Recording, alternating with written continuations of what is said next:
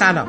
من حامد صرافی زاده هستم و خورسندم از اینکه پادکست ابدیت یک روز رو برای شنیدن انتخاب کردید. مهمانان این برنامه ابدیت یک روز خانم باران سرمد و آقای محمد رضا میقانی از فیلمسازان مستعد عرصه فیلم کوتاهند که دعوت من رو برای این گفتگو پذیرفتند باران سرمد در ماهای گذشته با فیلم کوتاه زرد خالدار در جشنواره های لوکارنو و شیکاگو حاضر بوده و محمد رضا میقانی هم فیلم کلینر رو کارگردانی کرده. فیلم کلینر در کنار فیلم های افرا شماره دوازده ساخته نهال دشتی کلوچه های شکلاتی ساخته سمیرا نوروز ناصری و پسری که ناپدید شد ساخته آیدا علی مددی در مجموعه به نام رکویم به صورت آنلاین برای مخاطبان به نمایش در اومده. ویژگی های هر یک از این دو فیلم و همچنین همکاری این دو کارگردان در ساختن این دو اثر بهانه بود که شنونده صحبت های این دو فیلمساز جوان باشیم.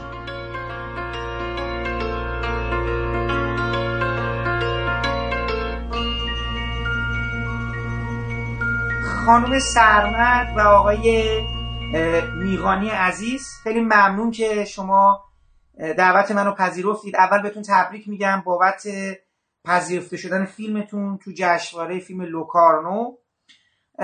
و خیلی خوشحالم بتونیم در موردش مدار صحبت کنیم. و چون این فیلم که به کارگردانی خانم سرمده فیلم قبلی که کلینر بوده رو آقای میغانی کارگردانی کردن و برای من جالبه که یه چیزای مشترکی هم احساس می‌کنم. حالا شاید به لحاظ تماتیک یا حالا حتی فرمی احساس می‌کنم در حال شکلی پروژه است. یه چیزی داره این وسط با یه بدبستون فکری بین دو نفر آدم داره یواش یواش شکل می‌گیره و من انتظار فکر کنم حتی یه پروژه سومی رو می‌تونم داشته باشم احتمالا داره از یه سنتزی قرار رخ بده که حالا ان شاید تو صحبتمون بهش برسیم. ولی خب برای ابتدای امر من دوست دارم خانم سمت خودتون اگه میشه این برای ما معرفی کنید. علاقتون از سینما از کجا شروع میشه و این پروژه زرد خالدار قصهش اصلا چی شد براتون شکل گرفت؟ که حالا میگم این یه مقدارش هم احتمالاً چون قصه مال شماست فیلم مال آقای میخانی حالا با هم صحبت می‌کنیم. ولی شما فعلا مقدار خودتون بگین. اول شما بعد آقای میغانی. من ببینم مثلا قصه شما با سینما از کجا شروع میشه و خب بعد بریم جلو در خود فیلم صحبت کنیم. من فکر می‌کنم خیلی شاید ریشه هاش برمیگرده به کودکی خودم. به خاطری که من حالا توی کودکی اون دورانی که می‌تونستم نقاشی بکشم قبل مدرسه و بعد بعد مدرسه که حالا با ادبیات آشنا شدم داستان کوتاه می نوشتم ولی همیشه اون حالا نقاشیهایی که میکشیدم و داستانهایی که مینوشتم قبلش در واقع اینا به صورت یه سری تصاویر پشت سر همین که یک داستانی رو روایت می‌کرد توی ذهنم بود و خیلی خیال پرداز بودم.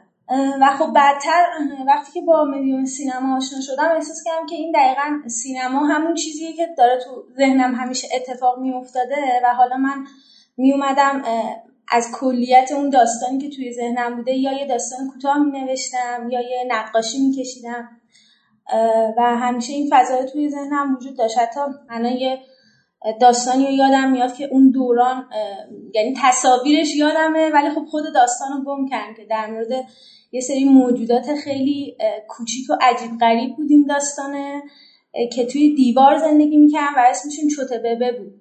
بعد اینا شبانه روز کار می‌کردن برای اینکه دیوارا رو از داخل خراب کنن. و یه روز یه دونه از این موجودات توی همین روندی که داشت دیوار رو خراب می‌کرد از بین دیوار یه نوری اومد داخل دیوار و برای یه لحظه نور رو دید و دیگه بقیهش فضای این داستان اینجوری بود که این موجوده تلاش می‌کنه که دیوار زودتر خراب بشه و آزاد بشه بیاد بیرون. همیشه این فضاها برام وجود داشت. آشنایی من با سینما فکر می‌کنم باز هم دوران کودکی خب یه سری فیلم ها برای همه جذاب میشه. برای من اون دوران خب خیلی جذاب بودم مثل فیلم های مثل ایتی و نمی‌دونم ادوارد دست قیچی و نمی‌دونم فیش و اینطور چیزا که حالا توی سن خیلی کم بهش من دسترسی داشتم. قبل از دانشگاه یه فیلم خیلی کوتاه در واقع ساختم در واقع تجربه خیلی کوتاهی بود که توی اتاقم شکل گرفت. و یه فیلم صد ثانیه بود به نام باید سیاه که در واقع ایده کلیش این بود که چجوری یه کاراکتری به واسطه رنگ محیط خودش رو قایم می‌کنه. که اون دورانم این در واقع فیلم یه سری جشنواره و فستیوال های حالا بینالمللی هم رفت و جایزه هایی هم داشت. بعدا که اومدم وارد دانشگاه شدم خب با فضای جدی تری برخورد کردم در واقع با سینما فیلم های بیشتری که می‌دیدم. و خب مثلا به کارهای اوزو خیلی عراق من شدم. فیلم اوزو رو خیلی دوست داشتم. و بعد فیلم های برسون. مثلا مشخصا یکی از فیلم هایی که خیلی مورد علاقه بود همین فیلم ناگهان بالتازار که خب در واقع بعدا هم بهش فکر کردم یه جوری مثل کاراکتر فیلم خودم در واقع یک کاراکتر تنهاییه که با اون خره یک ارتباط نزدیکی داره.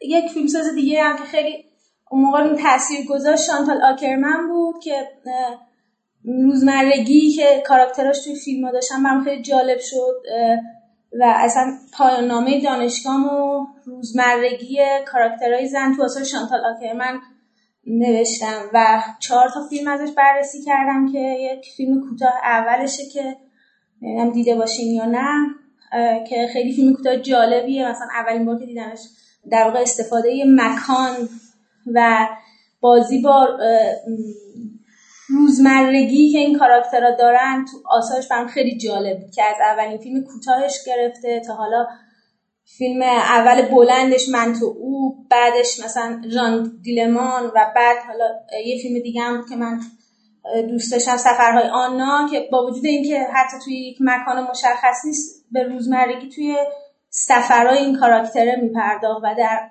خلال این روزمرگی ها ما میفهمیدیم که این کاراکترها چه مشکل و چه کنش درونی دارن. اینطوری شد که توی دانشگاه با محمد رضا ما یه استودیوی در واقع خیلی مستقل فیلمسازی راه اندازی کردیم. و خب اولین تولید اونم باز تجربه خیلی کوچیک بود که اسمش فیلم دار بود که دارم یه سری فستیوال بین‌المللی رفت. اون دارم محمد کارگردانش بود من تهیه کننده بودم. و بعد اولین تولیدی که در واقع حرفه‌ای بود و یک بودجه مشخصی داشتیم تونستیم با عوامل حرفه‌ای کنیم فیلم کلینر بود. خب خیلی تجربه واقعا فوق العاده بود و در واقع فضای کاری که ما می‌خوایم حالا توی مسیرمون پی بگیریم اونجا شکل گرفت. و بعدم که پروژه زرد رو شروع کرد قبل از اینکه محمد رضا شروع کنه شما دانشگاه رشته کارگردانی سینما و تئاتر یعنی ادبیات نمایشی رفتین سینما رفتین. قصه کجاست؟ کدوم دانشگاه رفتی؟ و کنکور هنر دادید چی قصه؟ من توی دبیرستان ریاضی فیزیک خوندم ولی دانشگاه ادبیات نمایشی خوندم سوره. پس یعنی اساسا به سینما دیگه یعنی ریاضی و اینا رو کنار گذاشتی و متوجه شدی که برای که به تخیلت رو بخوای به واقع تبدیل کنی دیگه سینما رو در پیش گرفتی دیگه. یعنی به قصد سی... فیلمسازی وارد دانشگاه شدی دیگه نه؟ آره اصلا من از همون موقعی که کلا فهمیدم سینما چیه با همون فیلم های اولیه‌ای که مثلا دستم بهش می‌رسید و دیدم مثل همون نمونه که بهتون گفتم ایتی و اینجور چیزا اصلا مطمئن بودم که من می‌خوام کارگردان بشم. از همون سن خیلی کم یعنی در واقع به خاطر که اصلا همیشه ذهنم تصویری بود. اون داستانایی که می نوشتم یا نقاشی که میکشیدم قبلش از یه فیلمی میومد که توی ذهنم. البته خب یه دورانی هم توی این پروسه که حالا چجوری سینما برام شکل گرفت؟ خب من یه دورانی هم خیلی علاقه من شدم به تدوین و اینکه تدوین رو یاد بگیرم.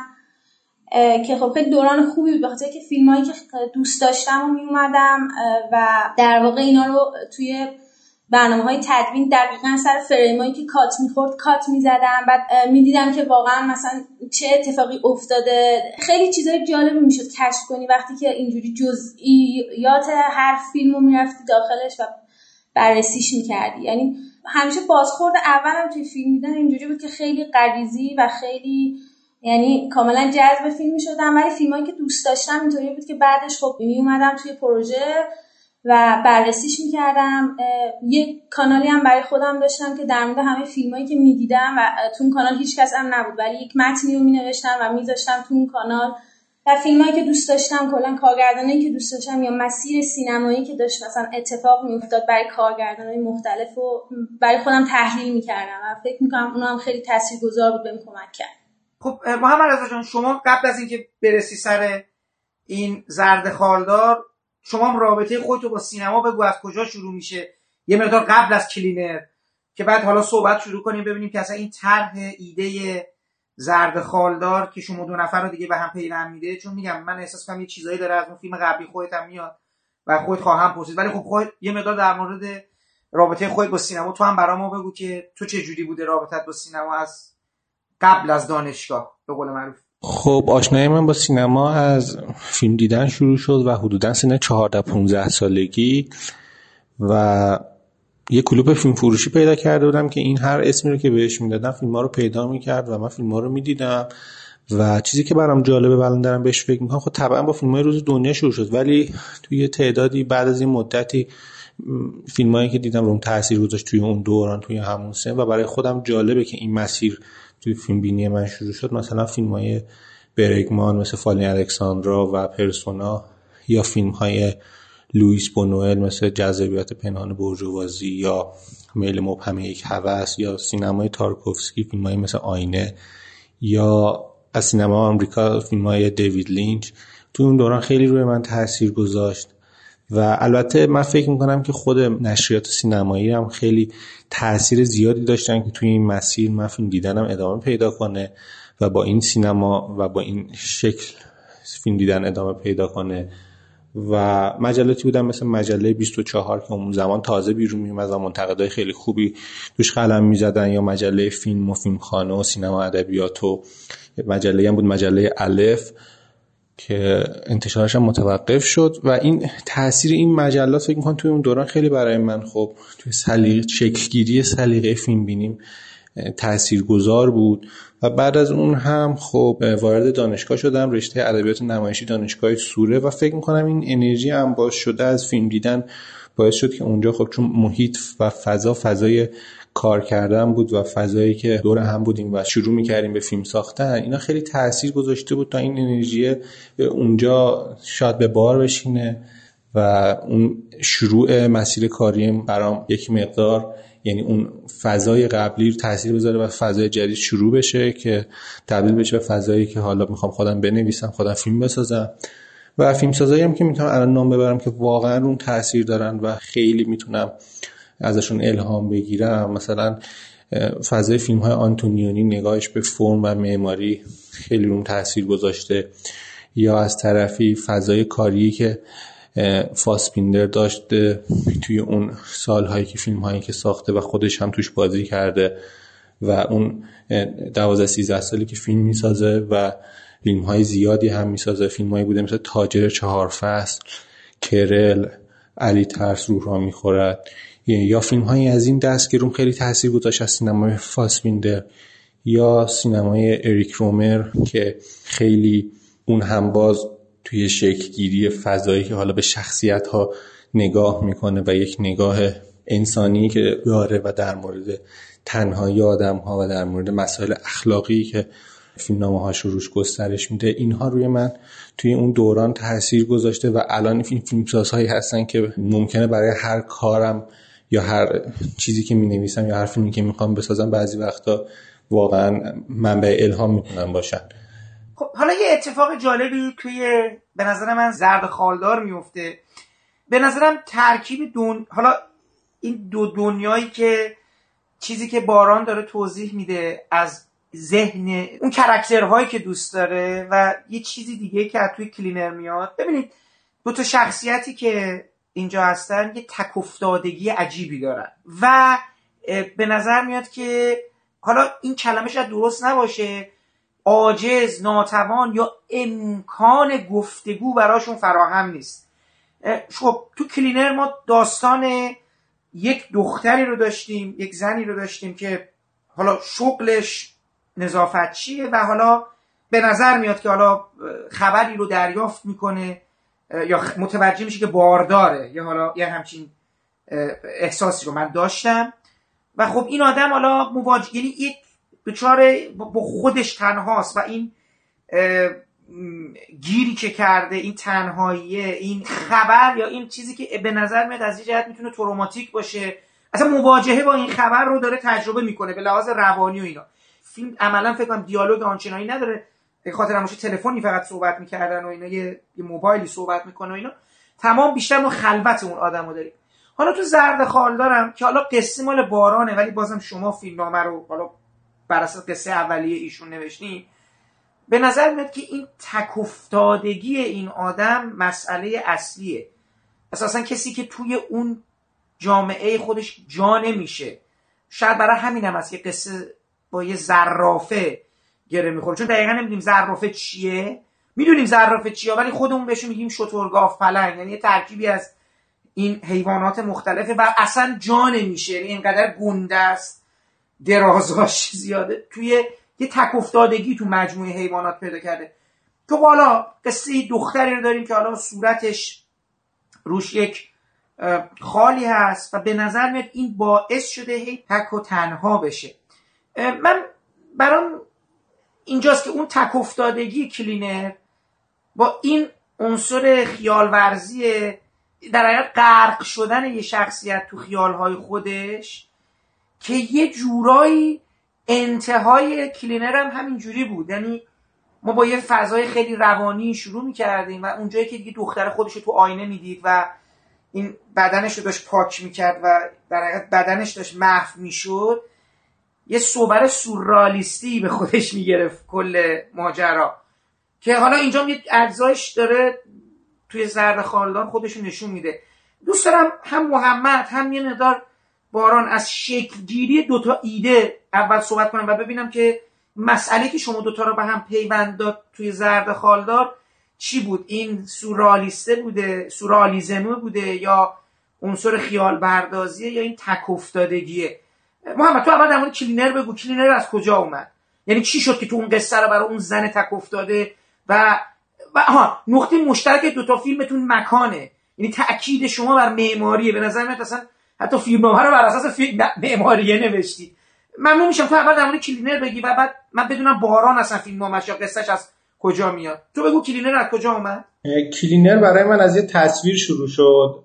یه روز یه جا نشسته بودم توی کلاسی بود و خیلی بعضی وقتا به فیگور آدم ها توجه می‌کنن و مثلا شاید مثلا یک ساعت خیره بشن به این فیگوری که اون آدم تو یک ساعت گرفته و ممکنه تغییر بده و تغییرش نده. و احساس کردم این آدمی که اینجا نشسته هیچ ارتباطی با جهان پیرامون خودش نداره.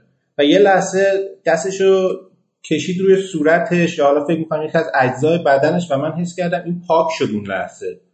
و این برام خیلی جذاب بود در مورد این و این ایده رو سریعا با باران در مورد صحبت کردیم که یک آدمی یک جایی هست و نمی‌دونه چرا اونجا و چرایی حضورش رو اونجا شاید درک نمی‌کنه و شاید خودش رو می‌خواد به طریقی توی تصویر ذهنی خودش از اون فضا بیرون بیاره. حالا من این واژه خیال رو هم شما استفاده کردید. من شاید بگم این یه فضای وهمالودی که اون شخصیت شاید اون لحظه در مورد اون فضا و اون مکان و حضورش توی اون مکان داره. و بعدا توی گپ و گفتامون رسیدیم به ایده و قصه دختری که توی یک تایم محدود منتظر جواب آزمایش بارداریشه و نظافتچی یک مجتمع هست که همون کلینره و قراره که خودش رو یعنی اون احساس می‌کنه در نهایت خودش رو به خاطر همین اتفاقها به خاطر حضورش اونجا به خاطر این انتظاری و این انتظاری که برای این جواب داره و حالا پیش زمینه که توی گذشتش هست اون خودش رو در نهایت پاک می‌کنه. این باز دو خطی فیلم بود که روی این سعی کردیم فیلمنامه رو پرورش بدیم و روی ایده کار کنیم.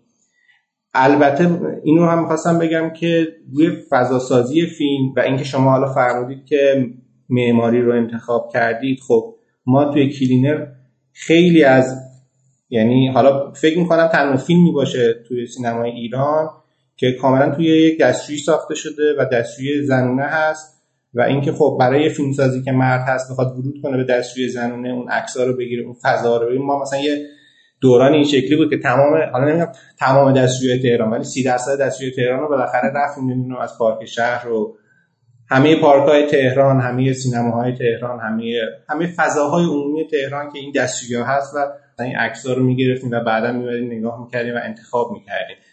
و شاید اونجا مثلا به این تصمیم رسیدیم که این فیلم رو درباره انتخاب فضامون و فضای معماری که اونجا بهش تاکید کردیم شاید هم اونجا شکل گرفت.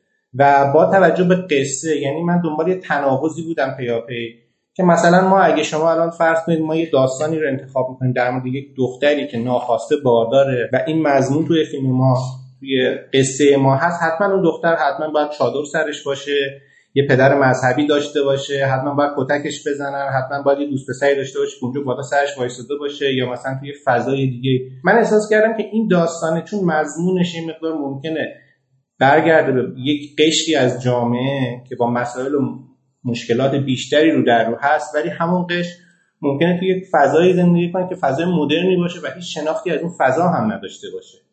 یعنی دنبال این تناقضه بودم و این فکر می‌کنم پیچ قضیه اینجا بود که این هر دوی اینها رو توی تناقضی می‌دیدن. و حتی ما توی تمرینامون که توی اون پردیس چهارسو بود که تمرین می‌کردیم یه دستوری خیلی کوچیکی بود. حالا یه دختری اونجا نظافتچی دستشویی بود. اونجا خیلی دستشویی بسیار خلوتی. یعنی شاید اگه شما سه ساعت اونجا منتظر باشید صبح مثلا از ساعت هفت تا ده صبح شاید مثلا یکی دو نفر بیان از دستشویی استفاده کنن. و تو اون شیفتی که ما می‌رفتیم تمرین می‌کردیم یه دختری بود بسیار زیباروی بود و خیلی هم کار خاصی اونجا انجام نمی‌داد چون ترددی تو این دستشویی نبود. و مثلا شما می‌دیدید سه ساعت روی صندلی منتظر نشسته و تو همون فیگوره توی فیگوری برای خودش اونجا نشسته و همش داره انتظار می‌کشه تا این time کاریش تموم شه و بره. که خیلی بعدا انتقادهایی شد که حالا چرا مثلا یه دستشویی باید همچین قیافه‌ای داشته باشه. یعنی تو این فضای شما همیشه می‌بینید که همش دنبال این هستیم که همه چیز به همه چیزش بیاد. ولی من حس کردم از بین این تناقضه و این ارتباطه میشه به جای دیگه ای رسید. و توی فیلمنامه سعی کردیم با های خیلی جزئی و درونی اینو پیداش بکنیم و اون ایده پاک شدنه آروم آروم کیفیت خودش رو خودش متحول کرد و رسید به ارتباط این دختر با نور. و چون تو شیفت شب این دختر کار می‌کنه اونجا شما می‌بینید که این خود بوکه های نور نقطه های کوچیک نور خب نور عملا یک حالا شکل معناشناسی و هستی شناسانه در مورد شناخت واقعیت داره. یعنی الان اگه من اینجا تو اتاق نشستم نور رو بگیرم و نوری وجود نداشته باشه عملا من دیگه شناختی نسبت به هیچ چیزی ندارم. و شاید من فکر کردم این ارتباطش با به وجود آمدن یک موجود و اون هست. یعنی توی علم هم الان ما به خیلی چیزا دست پیدا کردیم ولی در مورد خود ماهیت نور هنوز شاید علم هم نتونسته اون جایی برسه که خود نور رو هم بشناسه. و تو پلانی می‌بینید که دختر درون سطح رو نگاه می‌کنه و یه فضای تیر هست و همون نور حرکت می‌کنه جلو میاد و همون نور هم در انتهای فیلم وقتی شکمش رو پاک می‌کنه توی شکمش شروع به حرکت می‌کنه و مضمون فیلم و فضای فیلم تماما هم هلوهوش اینطور می‌تونم بگم که در مورد یک فضای هستی شناسانه می‌تونه باشه برای اون کاراکتر و اون حس کردم شاید اینجا بتونم خیلی از زیرلایه های فیلمنامه به صورت تصویری یعنی واقعا درگیر این نشم که گفتار رو اونجا بیام تشدید کنم. از این مسئله حاملگی هم بگذرم. یعنی بالاخره اگه یک فردی حامله است یک نگاهی هم به دنیا داره. یک نگاهی به روز تولد خودش داره یک نگاهی به جایی که هست داره و یک نگاهی به جایی که باعث عدم و نیستیش میشه داره. من احساس کردم شاید بتونم این رو هم یک مقدار تقویت کنم که خیلی از من می‌پرسن که فیلم در مورد حاملگیه و حتی به خاطر همین تم حاملگی و تکراری بودن حاملگی فیلم مثلا توی جشن خانه سینمای اون سال رد شد و کنار گذاشته شد و خیلی ها بعدا مستقیما به من گفتن که تو تکراری تنکن ممکن رو انتخاب کردی فیلم فضای خوبی داره ولی نادیده گرفتن فیلم رو. حالا اون سال فقط منتقدین یه مقدار به فیلم توجه کردن ولی احساس کردم در خلال این تم و اون اتفاقی که اونجا میگذره شاید ما بتونیم یک فضای دیگه رو هم برای اون کاراکتر من اینجوری میگم که مثلا برای این کاراکتر ارزش قائل باشیم که اون به چیزهای دیگری هم فکر می‌کنه و اون کاراکتر می‌تونه به نور فکر کنه اون کاراکتر می‌تونه به لحظه تنهایی خودش فکر کنه اون کاراکتر می‌تونه خیلی فضاهای دیگر رو اونجا تجربه کنه. و ارتباط کلینر با سینما برای من خب یه بخش دیگه از فیلمنامه بود که اونجا یک سالن سینما هست که توی پایان فیلم می‌بینید که سالن سینما تموم میشه و دختر میره و سعی کردم که این فاصله گذاری هم که اینجا در ارتباط فیلمنامه با خود موضوعیت سینما داشته باشم این رو هم حفظ کنم. درست. حالا فقط قبل از اینکه حالا باران در مورد قصه زرد خالدار بگه پس عملا انتخاب چهارسو و اون طراحی داخلی چهارسو رو به یه معنا شما و ما مدیون اینیم که توالت های دیگر مکان های تهران امکان اینکه فیلمو بتونید اونجا بسازین رو به شما نداد. درسته؟ یعنی انتخاب بر اساس چهارسو شکل نگرفت که حالا توالتش مهم باشه. در حقیقت توالت باعث شد که شما چهارسو رو انتخاب کنید. اینجوری میشه گفت؟ نماهایی رو دارید از داخل یعنی فقط دستشویی که نیست دیگه. این معماری داخل چهارسو رو شما توی فیلم به یه معنا وارد کردید دیگه. ببین کاری که شما کردینه که در حقیقت وضعیت روانی استراب تنهایی این اختشاش و آشوب فکری شخصیت رو برای من بدون اینکه این آدم با کسی حرف بزنه با نشان دادن جایی که این آدم درش قرار گرفته برای من بازنمایی می‌کنی. یعنی من تجربه رو از روح و روان این با مکانی که داره ازش سیر می‌کنه درش داره زیست می‌کنه من تجربه می‌کنم.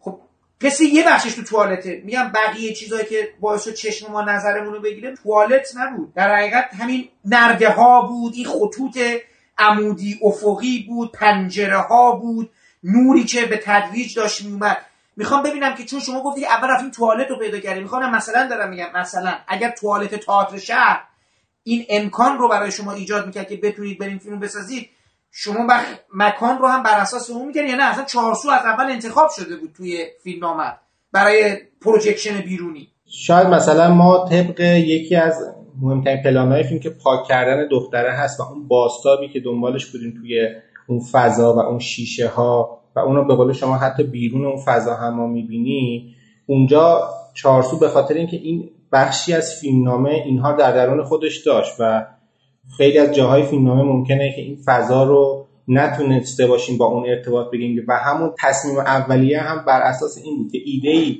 با این مضمون تکراری یعنی به امر با مضمون تکراری ولی با پرداخت متفاوت در فضای متفاوت. و عملا من برای این مضمون هیچ وقت دنبال یه دستشویی نمی‌رفتم که مجبور باشم اونجا یه پلانی بگم که 10 تا هنربر مثلا توی دستشویی ها هم زمان دارن دستشویی می‌کنن رفت آمد زیادی. اصلا دنبال این فضای چرک و کرکسیس نبودم. حالا ممکن بود یه دستشویی مثلا با ویژگی دستشویی چهارسو مثلا توی یکی از مالهای دیگه باشه یا یه جای دیگه باشه توی دستشویی بین راهی باشه.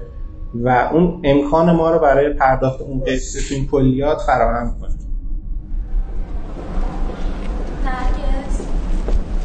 کجا گذاشتمش؟ آهنش می‌دونی چجوری بعد استفاده کنی؟ این ادراریه. دو قطره میریزی روی کیتش بعد پنج دقیقه جوابش میاد.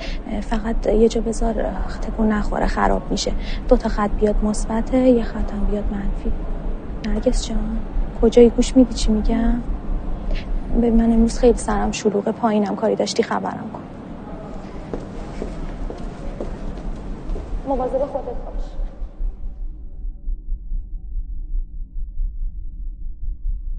باران تک افتادگی دختر فیلم تو از کجا میاد؟ دختر نمایشگر قصه گویی که با ظرافش تنهاست از کجا اومد؟ فکر می‌کنم که باز هم به کودکی برمیگرده. یعنی اینکه خب من همونجور که بهتون گفتم خیلی خیال پرداز بودم و با همه اجزایی که تو اطرافم بود با همه اینا خیال پردازی می‌کردم.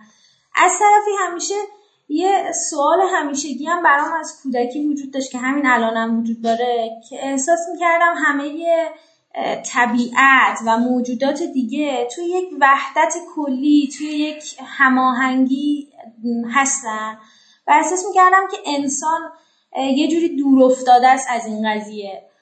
و مثلا الان یادمه که توی اتاق خودم وقتی مجبور بودم مثلا ساعتهایی از روز توی اتاق خودم باشم ولی نگاه می‌کنم مثلا به بیرون پنجره می‌دیدم چند تا درخت هست گنجشکا برای خودشون میان میرن برگا میفتن آسمون در حرکته ولی من باید اینجا باشم توی این چارچوب تعیین شده ای که در واقع الان وقتی بهش فکر می‌کنم اون تقابلی که انسان حالا پیدا کرده که از طبیعت دور افتاده و توی این دنیای مدرن یه جورایی خودشو جدا کرده با این نوع از زندگی که به وجود اومده. این سوال همیشه توی ذهن من بود و حالا اینکه دقیقا ایده زرد خالا چجوری شکل گرفت اینطوری بود که یه شب توی یه مهمونی خانوادگی همه آدما توی اون مهمونی همش داشتن در مورد این حرف می‌زدن که چقدر موفقن شغلشون چیه یا اینکه درگیری مالی دارن. همه چیز درگیریهایی که توی زندگی مدرن وجود داره جایگاهشون چیه و همه این تعریفا و من واقعا هیچ ارتباطی اون شب با این بحثا نمی‌تونستم بگیرم و خب خیلی احساس می‌کردم که تک افتادم در واقع. و همش دائما می‌گفتم خب من جایگاهم چیه توی مثلا این جهان؟ یه چنین حالی داشتم. بعد از اون مهمونی هنوزم جلوی در این گفتگو ادامه داشتن آدما داشتن هنوزم با همدیگه حرف می‌زدن در مورد این موضوع. من یه لحظه اونجا کوچه خیلی تاریک بلند بود. بعد من یه لحظه از بقیه جدا شدم رفتم گوشه کوچه وایسادم نگاه کردم به انتهای کوچه دیدم یه زرافه خیلی بزرگ آروم اومد وارد کوچه شد. یه نگاه به من کرد و رفت. بعد برگام آروم تکون خوردم. بعد دیگه وقتی که شب برگشتم خونه خب یه سری چیزا یعنی این ادامه داشت. هنوز اون ذهنیت با هم ادامه پیدا کرد. مثلا دیدم که روی اوپن یه لک زرد هست. این چای مثلا ممکن آدم بخوره یه لک زرد ایجاد بشه یا چیزای اینطوری احساس کردم که دوستان این فانتزی که توی ذهنم وجود داره رو کنار نذارم و مثلا جدیش بگیرم در واقع و یه فیلمی بسازم در مورد یک کاراکتری که احساس می‌کنه که در واقع احساس عدم ارتباط با دنیای اطرافش داره و احساس می‌کنه که شبیه زرافه هاست یا اینکه دوست داره با اونا باشه دوست داره زرافه ها رو ببینه کنار اونا زیست کنه. یه چنین چیزی. که بعد منم با محمد مطرحش کردم و دیگه شروع کردیم پروسه این که حالا فیلم کم کم خلق بشه. دوباره لوکیشن چقدر تاثیر داشت؟ حالا خودت بگو و محمد رضا که چون به نظر میاد که دوباره از این ساختمون ها سکانس پایانی فیلم خیلی جاهای فیلم که اونجایی که دختر خوابیده اصلا تپه فیلم تک درخته که دور بچه ها دارن بازی می‌کنن باقی کتابه. اون پشت محبت اصلی که رد میشه اون برش میشه. آره خیلی یه جورایی به نظر میاد که دوباره خیلی به این فکر کردید که این قاب هاتون رو کجا ببندید که تصویر این قرابتی که جاریه با شخصیت و فضا و اینا در بیاد؟ این تو قصه خودت بود؟ پرده خیلی روند طولانی داشت. در واقع بعد اینکه ایده مطرح شد اینطوری بود که محمد رضا در حینی که داشت فیلمنامه رو مینوشت من خب استوری بوردای فیلم رو میکشیدم. مثلا هر صحنه که می‌رفتیم جلو من خب استوری بوردا رو میکشیدم و ما می‌تونستیم مثلا ببینیم که فیلمنامه از تصویری داره چطور پیش میره. و از طرفی هم مثلا عکاسی می‌کردم در مورد اون عکس‌ها با هم حرف می‌زدیم. ولی اتفاقی که افتاد مثلا یه چیزی حالا بین حرف باران این فیلمنامه خیلی برای ما پروسه طولانی و عجیبی بود. یعنی خیلی کوتاه نگذشت. یعنی مثلا مثل حالا کلینر با سریعتر این اتفاق افتاد. چون ایده رو که اولین بار باران تعریف کرد همین ایده همین قصه رو برای من تعریف کرد تو مترو بودیم و داشتیم می اومدیم و ما همیشه در مورد این ایده ها صحبت می‌کنیم و من برای اولین بار اینو بسازیم حتما. و بعدش اومدیم روی فیلمنامه کار کردیم و اصلا فیلمنامه با چیزی که الان ما می‌بینیم کاملا متفاوت بود. یعنی داستان فیلم در مورد یک خانم سی و خورده ساله بود که تنها زندگی می‌کرد یک کار اداری خیلی روتین داشت. و اصلا توی هیچ فضای همینجور که شما میگید حالا فضای معماری گونه زندگی نمی‌کرد یه فضای کاملا روتین با یک مردی آشنا می‌شد و از اون ارتباط این مقدار احساس انزجار می‌کرد و بعد از اون توی تنهایی خودش توی فضای شخصی خودش با یک زرافه آروم آروم تو همون خونه ارتباط برقرار می‌کرد و همونجا این اتفاق میافتاد. یعنی این اولین نسخه فیلمنامه بود که ما نوشتیم و خیلی هم فیلمنامه پر دیالوگی بود. یعنی شاید مثلا یه فیلمنامه 20 25 صفحه بود و پر از دیالوگ بود ارتباطش با اون مرد و حالا قرارهایی که با اون مرد داشت و رابطه‌ای که با زرافه همزمان پیش می‌رفت. شاید اینا مثلا بتونه کمک کنه. من اینها دارم میگم در مورد اتفاقی که توی فیلم نامه افتاده و بعد از اون اومدیم این فضا رو بسازیم و حتی باران خودش تجربه هایی یعنی همزمان که میگه این استوری بورد هایی که میگه روی این فیلم نامه بخش زیادش کشیده شد و اون فیلمی که الان ساخته شده بازی فیلم دیگه ای فضای دیگه ای سمتش رفت حالا شما فیلم رو دیدید. برای تجربه هایی حتی اونجا روی پیدا کردنی فضای کارگردانی داشت که به نظرم خودش اگه بگه. آره مثلا روی همین فیلمنامه اولی که داشتیم اینطوری همین استوری بوردا بود باعث می‌شد که از لحاظ تصویری بتونیم تصور کنیم که چجوری میشه فیلم. و حتی من اصلا یه حدود مثلا یه time یک ماهه حتی سعی کردم مثل اون کاراکتره توی چون مثلا لوکیشنش هم قرار بود که خونه خودم باشه مثل اون کاراکتره زندگی کنم.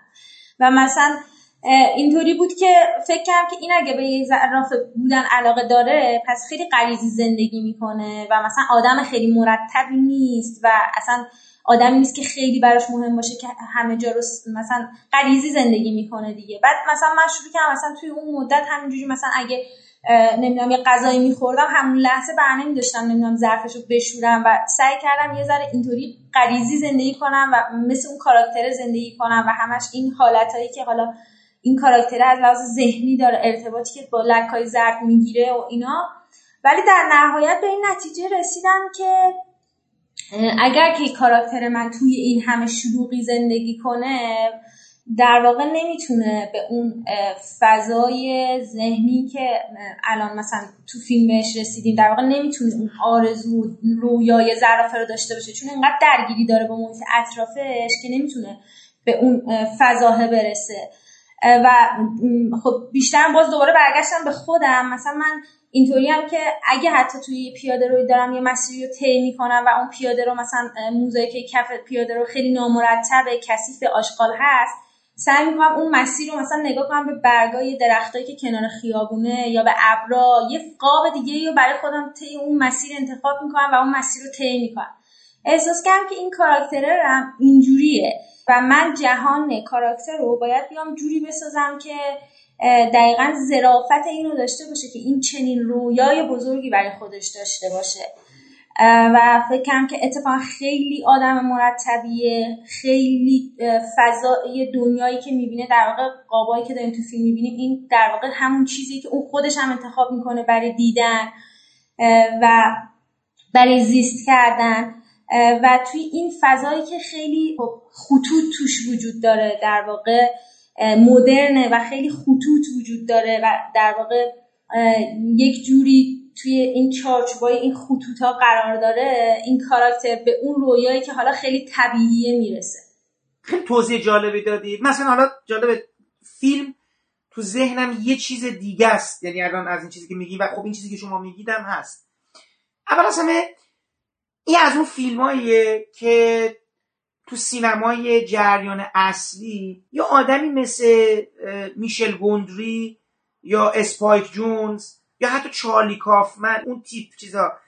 به خصوص میشل گوندری. یعنی وقتی میاره ماجرای این عروسک ها خب زیست این آدما تو دل اون دنیای عروسکی و با چیزای یکی شدن این دنیاها با هم دیگه یواش یواش خیلی توی مجموعه فیلم های این هست. مثلا تو همون Science of Sleep هست تو همین مجموعه سریال Kidding ش هست تو Gasoline and Microbes فکر کنم میکروب ها سفر دوتا بچه با این چیز هست و اون Mood Indigo که داستان دوتا عاشقه که یه بیماری یکیشون می‌گیره که بیماری عجیب غریبی منظورم که با کار دستی و این چیزها خیلی خوب کار می‌کنه و اصولا هم ببین نکته جالب اینجاست که این فضاه قرابت سطح بیرونیه.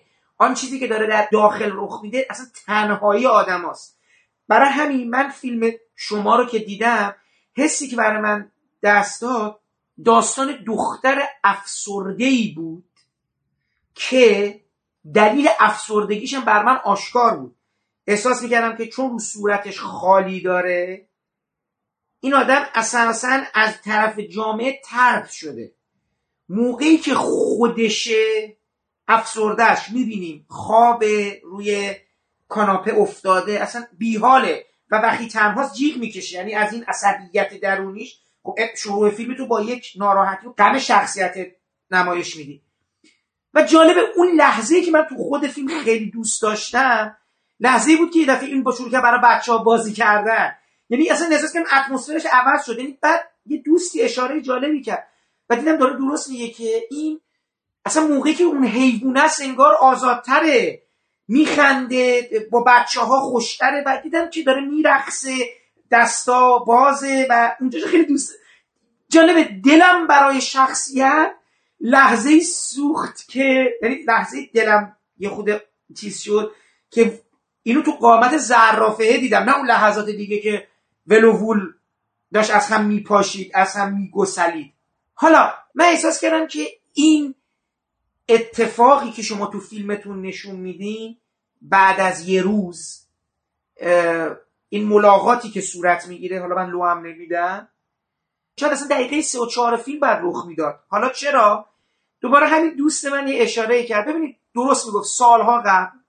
نمی‌دونم شما حالا بس یعنی سنتون یادتون میاد یا نه. توی چیز حیاتنو آی زابتیان این زمینه یه پرسشی رو با سلبریتیا هنرمندا ورزشکارا اینا مطرح می‌کردن. سوال آخرش همیشه این بود که اگه تو یه زرافه داشتی باش چیکار می‌کردی؟ این سوالی بود که می‌پرسید.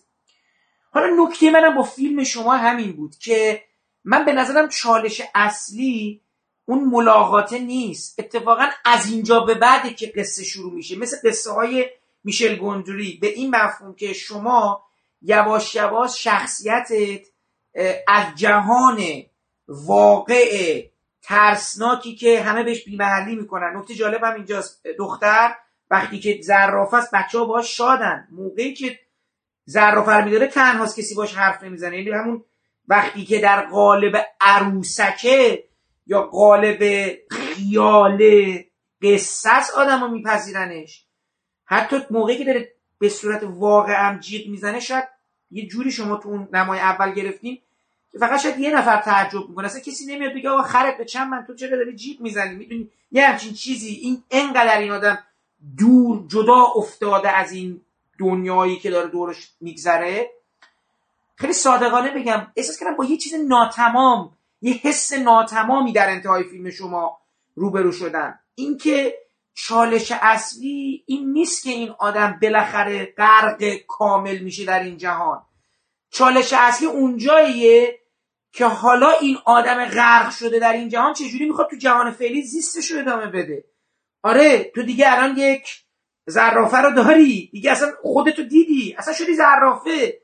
حالا رابطه تو پدر مادرت با اطرافیانت با بچه ها چیکار می‌خواد بکنی؟ دیگه الان که خودتو به عنوان یعنی هویت خودت تغییر میدی و میشی زرافه یا همزاد خودتو می‌بینی از اینجا به بعد چه تغییری رخ میده؟ می‌دونی؟ در حقیقت کلایمکس برای من ملاقات نبود که مثلا فیلم 11 دقیقه طول می‌کشه. برای همینم هست که عنصر برجسته این 11 دقیقه برای من تک افتادگی این دختر شد افسردگی شد. این جدا بودنش از واقعیت این فاصله گرفتنش و محو شدنش بود. این بود که حالا شما که گفتین شما چند بار فیلم یعنی فیلمنامه یه فیلمنامه دیگه بوده و الان ما به این فیلمنامه بسیار به یه معنا خب واقعا مینیمال دیگه کم شده همه چی کاسته شده ازش. شما به بازم میگم به مکان یه ذره دیالوگ و همه چی قناعت کردید برای این قصه رسیدید. شما اصلا فکر کرده بودید که حالا که این ظرافه میاد قصه رو چجوری باید ادامه داد؟ می‌خوام مثلا این چیزی که من دارم مطرح می‌کنم برای ذهن شما هم اومده بود توی فکرتون حالا قبل از ساخت یا حالا در طول ساخت؟ توی فیلمنامه نکته که شما اشاره کردید یعنی شما میگید در نهایت این ظرافه رو می‌بینیم و ما دنبال اینیم که بعدش رو ببینیم ولی توی فیلمنامه اون پلانی هست که سایه های زرافه رو روی دیوار می‌بینه. اصلا هست. می‌دونم زرافه اصلا ببین می‌خوام بگم اول فیلم اصلا شروع فیلم همون فریاده یعنی این زرافه رو اینم یه مرز مبهمی داره برای خودش و حتی برای مخاطب و حتی برای ما که من خودم زرافه هستم یا زرافه رو می‌بینم یا این زرافه رو در درون خودم احساس می‌کنم. یا شاید اون فریادی که اول فیلم می‌زنه همون لحظه آنیه و استفاده صدا گذاری در واقع توی روایت ما از همون لحظه شروع فیلم که در واقع اون صداهایی که میشنوه و اون صدایی که داره که بعد پایان فیلم اون صدای تکرار میشه و پایان فیلم می‌فهمیم که ما دقیقا اون صدا برای چیه. یعنی روایت صوتی هم داره اینو از اول میگه به ما که وجود داره. ببین زرافه هست. نمای بعدی که زرافه داره می‌خوره چیز رو دخترم در دو... یه نما بعد داره داره موهاشو شونه می‌کنه. انگار اصلا یه جان یه چیزه. ولی به هر حال ما در انتها می‌بینیم که لبخ... این یعنی در حقیقت اونجوری که شما گرفتید و نمای بسیار زیبایی هم هست این دختر بالاخره می‌بینه. در ابتدای فیلم سایه ای یا وهمی از زرافه هست و در انتها دیگه صبر این تجسم و تبلور پیدا می‌کنه. این رنگ خیال به خودش می‌گیره. ببین حالا حتی هم کلمه سایه خیال هم میگم. ببین تو فیلم مثلا سایه خیال آقای حسین دلیل هم همینه. داستان یه نویسنده ایه که یک نویسنده همزادش که قلومیه پنج دقیقه اول ده دقیقه اول تصور کنه آه یکی مومت اسم قلومی. قلومی با این میاد و یواش یواش زندگی این آدم اینه که با قلومی دیگه با این قلومی بغلشه دیگه پارک میره نمی‌دونم دوست دوران نوجوانی شد چیز می‌کنه قلومی بهش کنسه میده مثلا چه کار بکن چه کار نکن. من از این جهت داشتم. ببین البته مدیوم شما کوتاه. ببینید این چیزی که داریم در موردش صحبت می‌کنیم در واقع توی زیلایه های داستانی فیلم وجود داره و ما واقعا بهش فکر کردیم.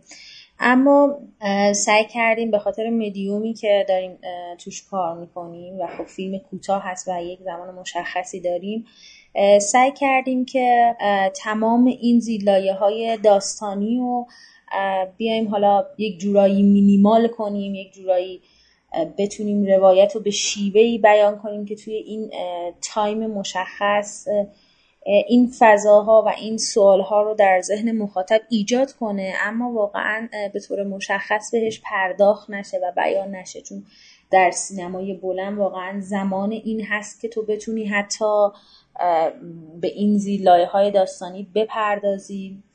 و اونو بست بدی. و یه چیزی هم که من دارم بهش فکر می‌کنم این خیالیه که این شخصیت شاید با خودش داره یعنی همون بحثی که بارا می‌کنه در مورد کودکی خودش. یعنی یه بخشی از اون حالا اون تصویر خیالی که در ذهن خودش داره. خیلی وقتا ما اون این خیال اون به عینیت تبدیل نمیشه و همون خیال واقعی میمونه.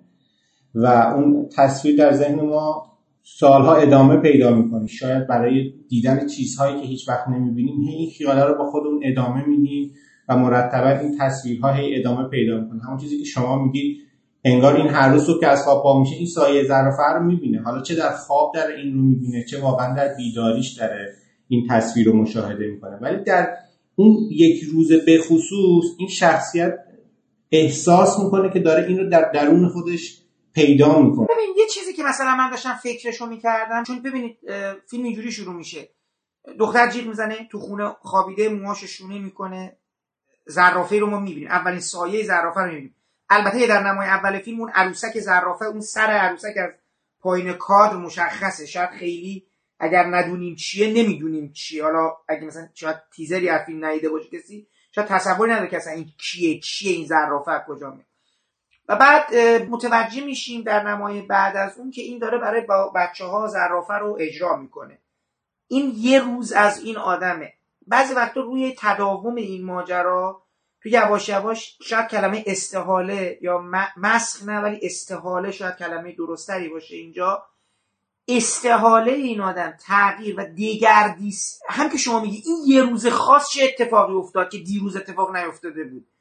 اگر ما شاید می‌دیدیم که این آدم هر روزه که کارش اینه که بره برای بچه ها اون بالا نمایشی عروسکی اجرا بکنه زیست این آدم این کار دیگه نداره مثل اینکه دیگه برای بچه عروسک بگو برگرده شبا خونه دیگه کار. و این یواش یواش دیگه مرز خیال واقعیت خستگی تنهایی اینا رو گم می‌کنه. ولی بخاطر ما فقط یه روز این آدمو می‌بینیم میگم یه روز از خواب بلند میشه و از عرفش رو می‌بینه. چرا؟ من می‌فهمم چرا. میگم بعد از یه مدار از گوشم استفاده کنم می‌بینم صورت این دختر اصلا کسی دوستش نداره تنهاست این دختر خونه خلوت خالی همه چی دور برش خالیه. پس بهتر باید به چی پناه ببره؟ به خیال.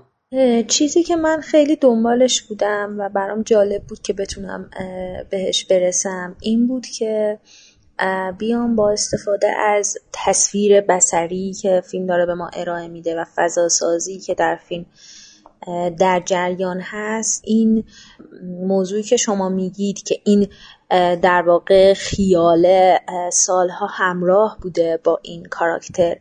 و چطوریه که ما داریم یک روز خاص رو می‌بینیم. همه این فضای داستانی که ما احساس می‌کنیم این خب این خاله از بچگی باهاش بوده. این در واقع هر روز داره میره نمایش اجرا می‌کنه رو.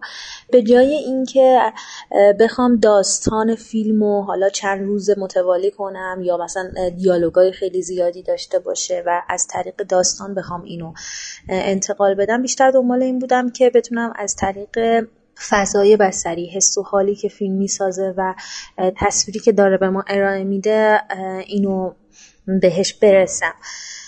یکی از چیزهایی که حالا می‌تونم مثال بزنم برای اینکه چطوری در واقع فکر کردم بهش که بتونم در واقع داستان رو از لحاظ فرم بسری بهش برسم در واقع ایده همین اوریگامی هست که ما بهش رسیدیم و احساس کردیم که این کاراکتره در واقع هم خیلی خودش به اوریگامی علاقه داره و یک عروسک اوریگامی برای خودش ساخته و هم اینکه این فرم خطوط و اوریگامی در واقع در روایت فیلم کار کرد پیدا کرد و به ما ایده داد برای روایتی که خود فیلم داره.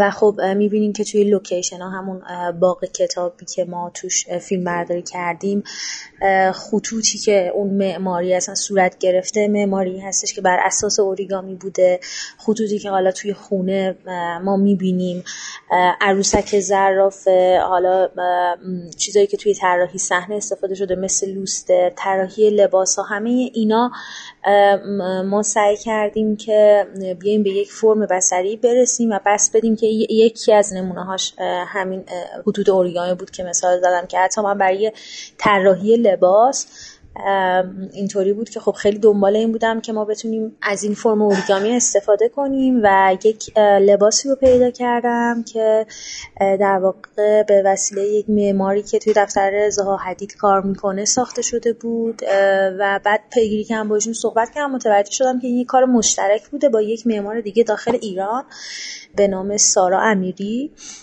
که بعد ما با سارا قرار گذاشتیم و خیلی روند جالب و خلاقی بود که در واقع از خطوط اوریگامی و فضایی که از معماری می اومد ما تونستیم استفاده کنیم برای طراحی لباسا و طراحی خود عروسک و همه لباس ها حتی لباس بچه هایی که توی فیلم هستن همه رو خودمون دوختیم همه رو خودمون درست کردیم.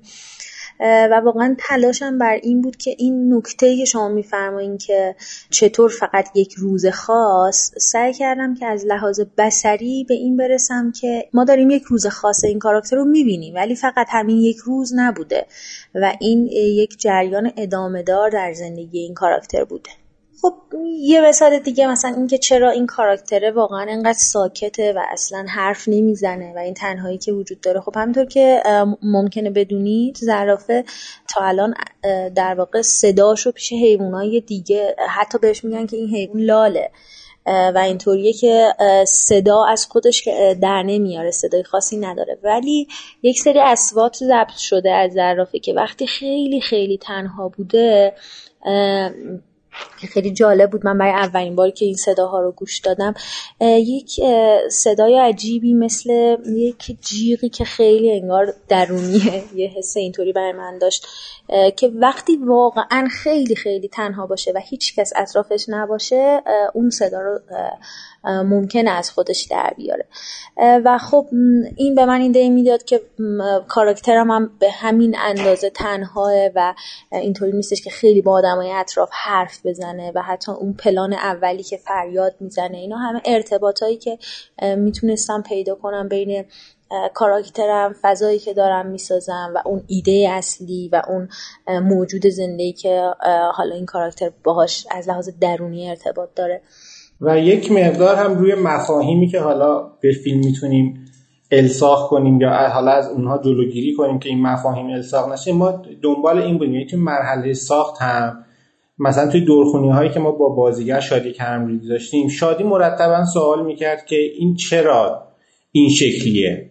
چرا داد می‌زنه؟ این چی می‌خواد؟ مثلا این ظرافهش یا ظرافه رو احساس می‌کنه. این چه جوری زندگی می‌کنه؟ این چه جوری میخوابه؟ این چرا اینجوری تمام تلاش ما این بود که می‌دونید چی میگم؟ اون مسئله استحاله شدن به خاطر اینکه حالا یک مقدار خود فضای استحاله تا حدود یک مقدار باز اینجا کلیشه هست و سعی کردیم که این یک مقدار بره سمت همین حالا بحث اوریگامی که میشه. شما اگه پلان های فیلم رو ببینید شاید اینها هر کدوم یک برشه. یعنی شما شخصیت رو با اینکه توی فیلم کوتاه هست یک شخصیتی توی یک خط مشخص نمی‌بینید که به یک چیزی اشاره کنه و حتما همون رو انجام بده. یعنی یک لحظه فریادش هست یک لحظه تنهاییش و آرامشش هست لحظه بعد خیالش هست لحظه بعد کارش هست.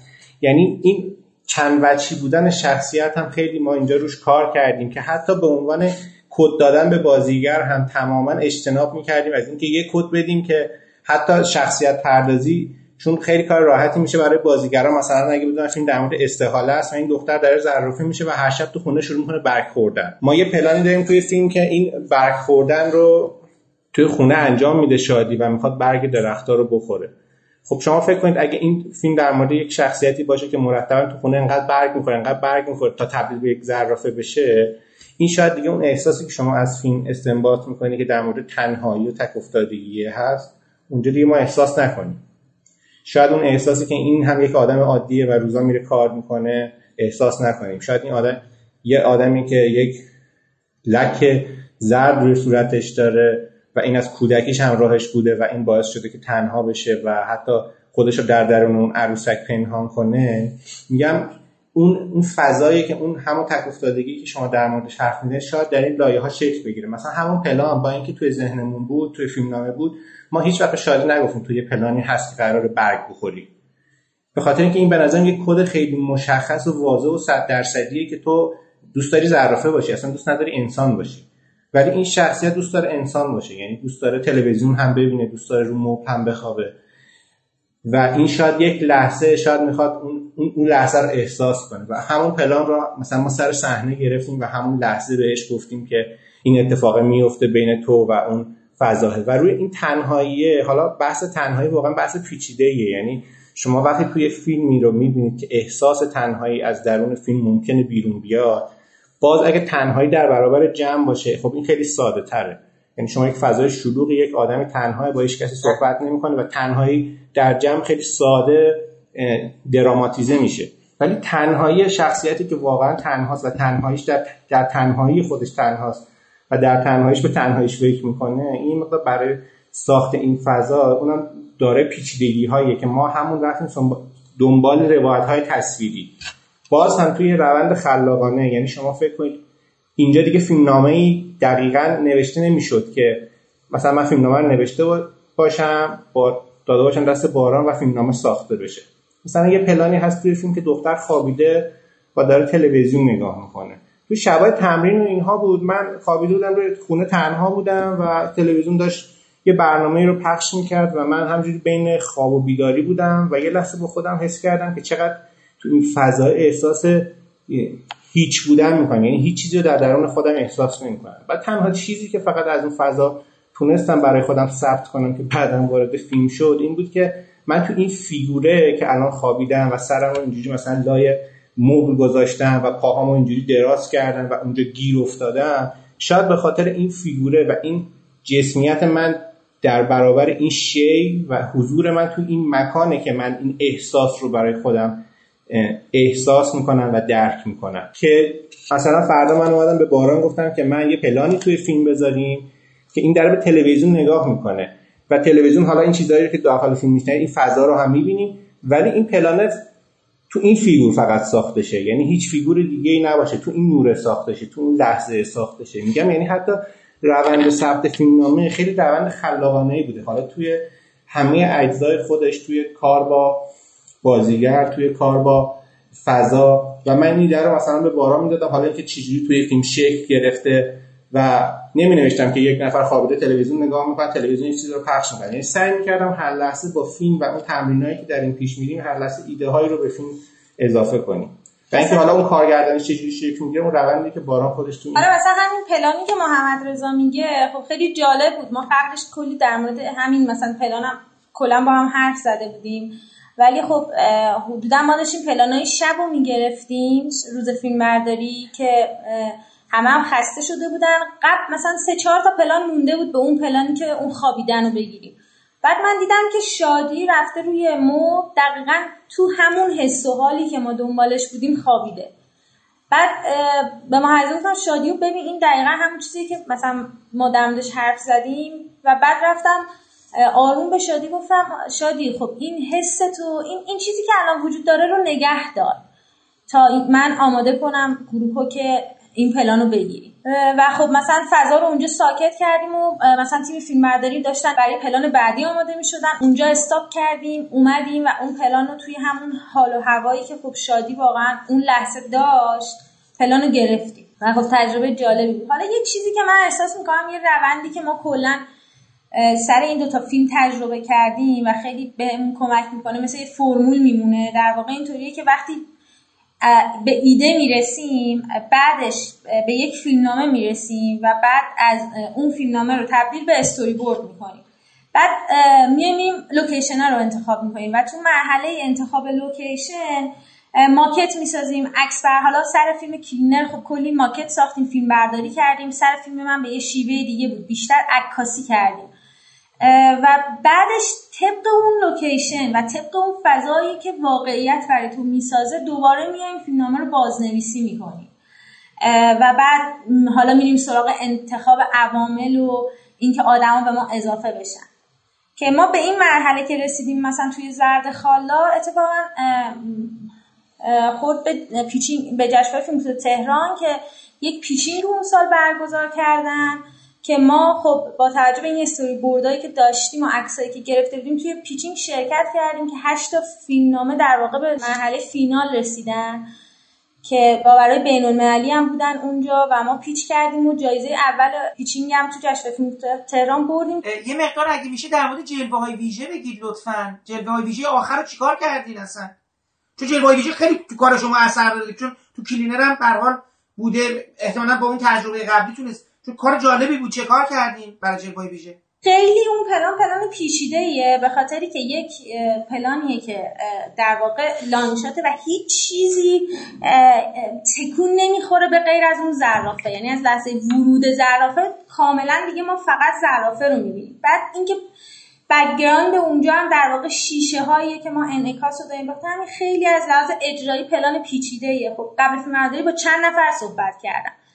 بعد دیگه ما رفتیم فیلم و فیلم برداری که اون پلان رو گرفتیم و بعدش اینطوری بود که یعنی دو تا راه وجود داره کلا. یا اینکه زرافه واقعی رو بری بیاری یا اینکه در واقع مدل سبودی این زرافه رو بسازی. خب بعد از فیلم برداری من شروع کردم با دو تا شرکت آمریکایی که از قبل خب حیوانای اینجوری رو ساخته بودن صحبت کردم و یه شرکت فرانسوی هم بود که در نهایت به این نتیجه که خب هم اینکه هزینهش خیلی زیاد می‌شد هم اون دورکاری ممکن بود به اون نتیجه ختم نشه که ما می‌خواستیم و خیلی هزینه عجیب غریبی هم می‌شد. و خب بعد شروع کردم با همه آدمایی که توی ایران کار کردن در مورد اینکه این پلان چطوری می‌تونه شکل بگیره صحبت کردم و در نهایت اینطوری شد که با آقای جواد مطوری به این نتیجه رسیدیم که می‌تونیم این کار رو تو ایران شدنی کنیم و در واقع یه جورای اولین بار هم هست که این اتفاق میفته چون توی فیلم های دیگه بوده که مثلا یک پرنده رد شده یا یه حیوانی انتهای قاب دیده میشه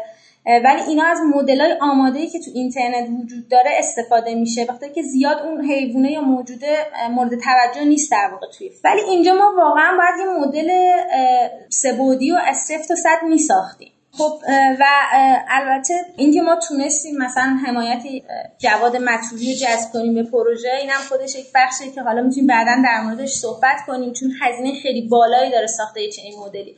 و شیش ماه زمان بود برای اینکه بتونیم به اون کیفیتی که می‌خوایم برسیم و می‌بینیم دیگه زرافه خب همین که خودش خیلی زمان بر بود بعد انعکاس این زرافه توی آینه ها از دو طرف داریم این انعکاس رو می‌بینیم. خیلی پروسه پیچیده بود ولی خب خیلی برای من جذابه که از لحاظ تکنیکی ما تونستیم به این برسیم واقعا توی ایران.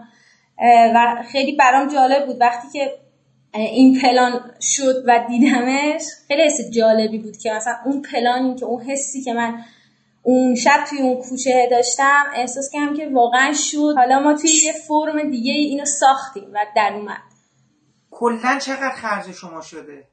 هزینه که این فیلم کردین چقدر بوده؟ ببینید ما در اتفاقی که بود خیلی خب آدم های مختلف رو جذب کردیم به فیلم ولی به صورت حمایتی. یعنی مثلا خب بخوای یک موزیکی برای فیلم ساخته بشه تو کمترین هزینه ای که تو ایران می‌تونه صورت بگیره مثلا رقم 6 7 میلیونه. الان که خیلی بیشتر. توی موسیقی حالا من مثال می‌زنم خب ما چند سال بود که اصلا کارای مونا رو مونا مطبوعیایی که موسیقی فیلمو کار کرده دنبال می‌کردیم. و خب اتفاقا مونا توی یک تایم اومده بود ایران و خب من به یک از کنسرتاش رفتم و بعد فیلم رو دید و انقدر ارتباط برقرار کرد با کاراکتر و فضای فیلم که خب ما تونستیم مثلا بخش موسیقی فیلم رو بدون هیچ هزینه کار کنیم و این فضایی که توی موسیقی بهش رسیدیم خب خیلی سازه خیلی برام جذاب بود که این صدای نفسایی که در حین موسیقی شنیده میشه در واقع صدای خود مونا صدا گذاری نشده و همش احساس می‌کنم مثل یک چیزیه که درون کاراکتر وجود داره و می‌خواد در موردش حرف بزنه. تو بخش جلوای ویژن هم همینطور اون سالی که زرافه رو ساختیم اگر که فیلم بلند بود و بودجه داشت واقعا یک هزینه 100 میلیونی داشت. الان که خیلی بیشتر. ولی خب وقتی که فیلم و آقای مطوری دیدن و ارتباط برقرار کردن و خیلی براشون جالب بود که ما چجوری به این فضا رسیدیم چقدر متفاوت این فضا و واقعا اون پلانو که دید گفت من واقعا دوست دارم که این تجربه رو بکنم که اینجا یه زرافه واقعی رو بسازم. و ما خب یک هزینه خیلی کمی در واقع پرداخت کردیم و حمایت اون تیم بزرگ داشتیم که اومدن و سر فیلم کار کردن. توی بخش دیگه هم همینطوری. برای صدای زرافه خب من خیلی دغدغه داشتم که کی می‌تونه خب صدای زرافه رو که ما نشنیدیم ولی خب نیاز بود توی روایت فیلم که این صدا وجود داشته باشه. با با بهترین آدمایی که الان دارن صدا گذاری می‌کنن توی ایران قرار گذاشتم حرف زدم. و اینطوری بودش که حتی میدم مثلا ممکنه که زیاد متوجه این نباشن که چقدر روایت صدای فیلم مهمه و این صدای زرافه چقدر مهمه. ولی وقتی که با آقای امیرحسین قاسمی کار کردم خب فیلمو که دید انقدر ارتباط پیدا کرد با روایتش و همون توی لحظه اول ایده های جالبی داد و بعد خب واقعا تونست که اون صدای اون موجود زنده رو بسازه. و خب با همه این آدما ما با هزینه خیلی پایین و خیلی مستقل کار کردیم. ولی با پشتیبانی این که اگر که قبل از تولید بود اون متریالی که از قبل آماده کرده بودیم اونا رو تحت تاثیر قرار می‌داد و جذبشون می‌کرد به پروژه. و اگر بعد از تولید بود خب خود فیلم بود به غیر از اون بخشایی که نیاز بود به اون آدم. به خاطر همین ما هزینه خیلی زیادی مثلا این فیلم واقعا اگه اون سال می‌خواست همه عوامل دستموز بگیرن و واقعیت بشه مثلا شاید یک هزینه حدود 300 میلیون برای هزینهش میشه ولی ما 25 میلیون که فان گرفتیم و حدود 30 میلیون هم خودمون هزینه کردیم.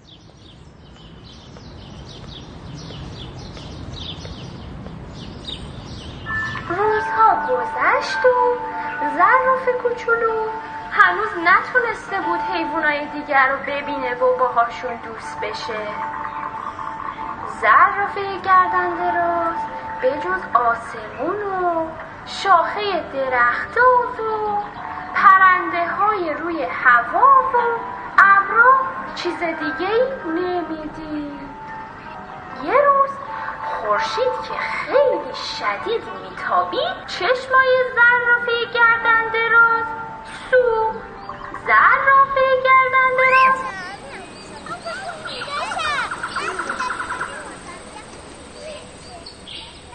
پروژه بعدی.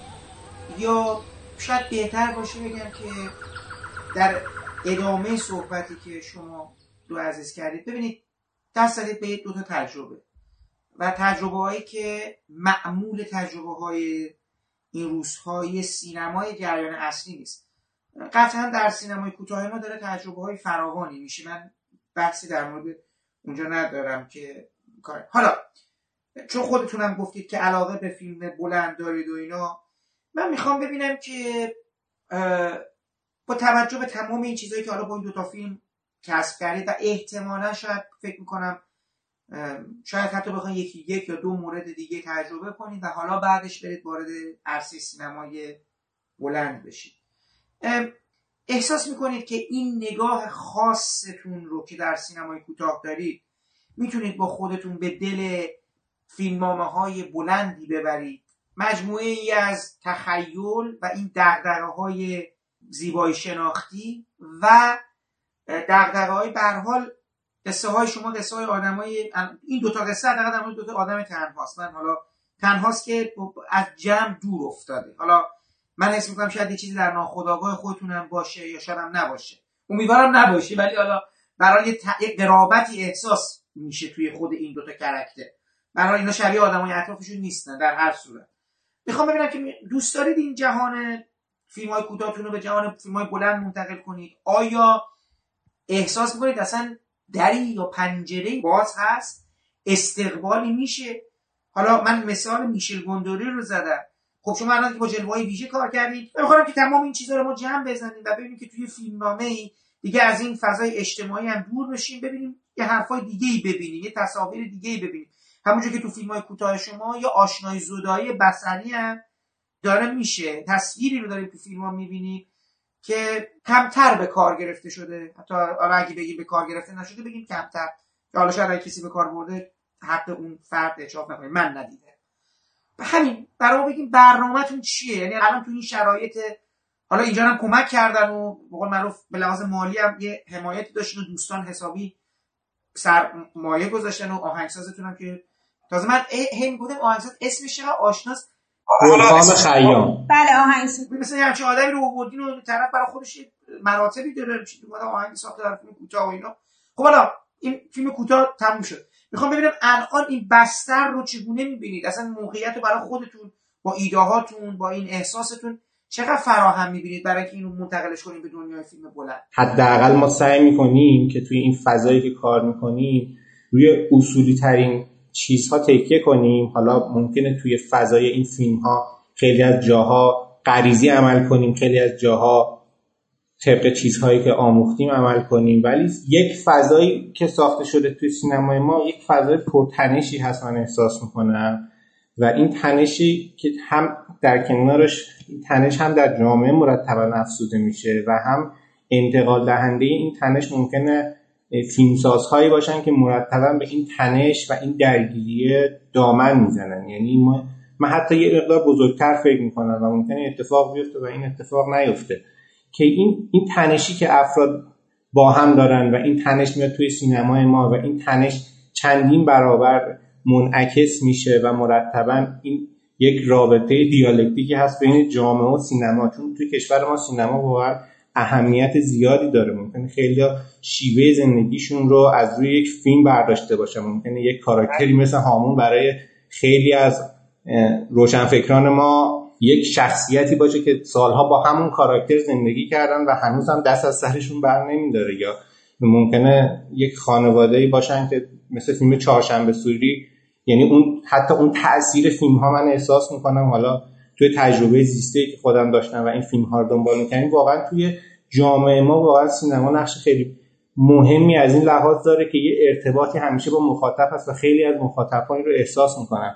من در درون خودم احساس می‌کنم که ما اگر بخوایم دنبال مسیری باشیم که این رو ادامه بدیم یک مقدار این ارتباط درونی شخصیت ها یعنی شخصیت هایی که به قول شما یه ارتباطی ممکنه با طبیعت داشته باشن و در درون تنهاییشون زندگی کنن و حتی شیوه جدید فکر کردن و حتی بیایم توی داستانهایی کار کنیم که یک مقدار فضا رو از نظر قصه یک مقدار حالا ذهنی تر بکنه و خیال انگیز تر بکنه و این عنصر سینما که حالا من نمیگم مثلا زرافه استفاده کنیم یا مثلا فلان ماشین بیاریم توی فیلممون یا مثلا نمی‌دونم رامبد جوان فیلم می‌سازه میگه من می‌خوام یه فیلم بسازم مثلا پر جلوه ویژه.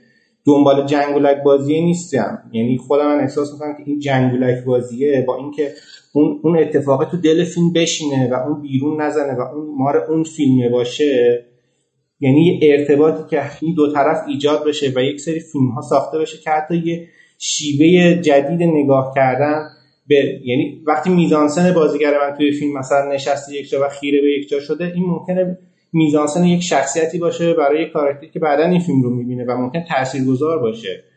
و توی فیلم کوتاه هم این اتفاق هست یعنی این فضای پرتنشی الان فیلم هایی که دیده میشن و مرتبا ازشون توی حالا خیلی از جشنواره های داخلی ارزش قائل میشه و همون افراد می‌تونن به سینمای بلند خیلی راحت وارد بشن این فضای هست. و حالا من از شیوه زندگی خودم میگم مثلا من آدمی که خیلی سفر می‌کنم و همراه باران بسیار سفر می‌کنیم ما.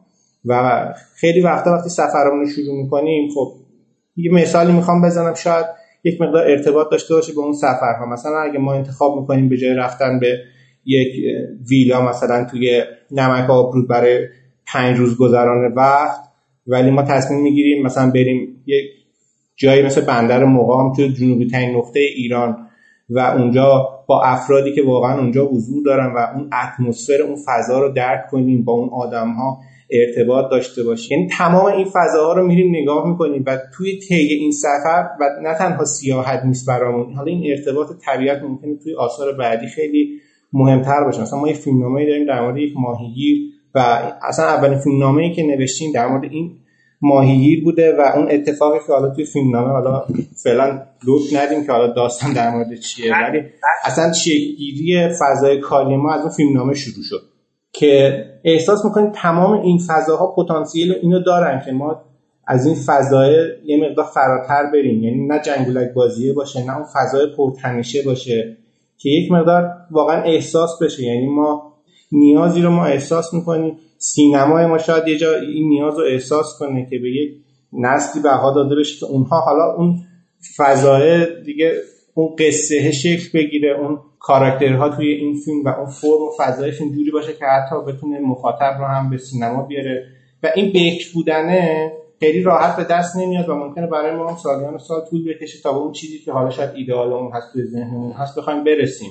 ولی سعیمون بر اینه که حداقل دنبال مسیرهایی نباشیم که سریع اون خواسته ای که حالا می‌خوایم و ورود به سینمای بلند یا این فضا هست. یعنی ما حتی این سالها که حالا قبل از حضور فیلم توی لوکارنو سعی نکردیم که بیایم روی فرمولی کار کنیم که حالا توی روایت توی داستان فیلم که این سعی کنیم این مسیر رو خیلی از جاها متفاوت پیداش کنیم.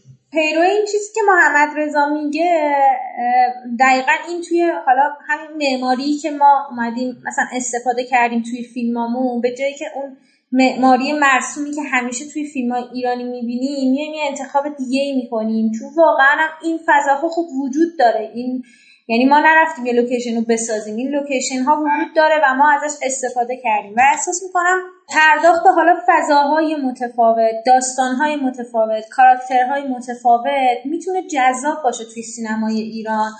و این می‌تونه یعنی کار ما می‌تونه توی سینمای بلند ادامه پیدا بکنه و اونجا خب چون تایم بیشتری داریم اتفاقا می‌تونیم خیلی ورود بهتری داشته باشیم. برای داستان یک کاراکتری که حالا متفاوته داره توی یک جهان متفاوتی زیست می‌کنه. و واقعا فکر می‌کنم مخاطبی هم که همش داره این روزا این سینمای تکراری و در واقع باهاش روبرو میشه براش جذابه. یعنی مثلا همون داستان ماهیگیری اون فیلمنامه بلند ماهیگیری که ما نوشتیم یک فیلمنامه بلند دیگه هم داریم. من احساس می‌کنم که ما اتفاقا می‌تونیم خیلی فضای این فیلم ها رو خوب بست بدیم.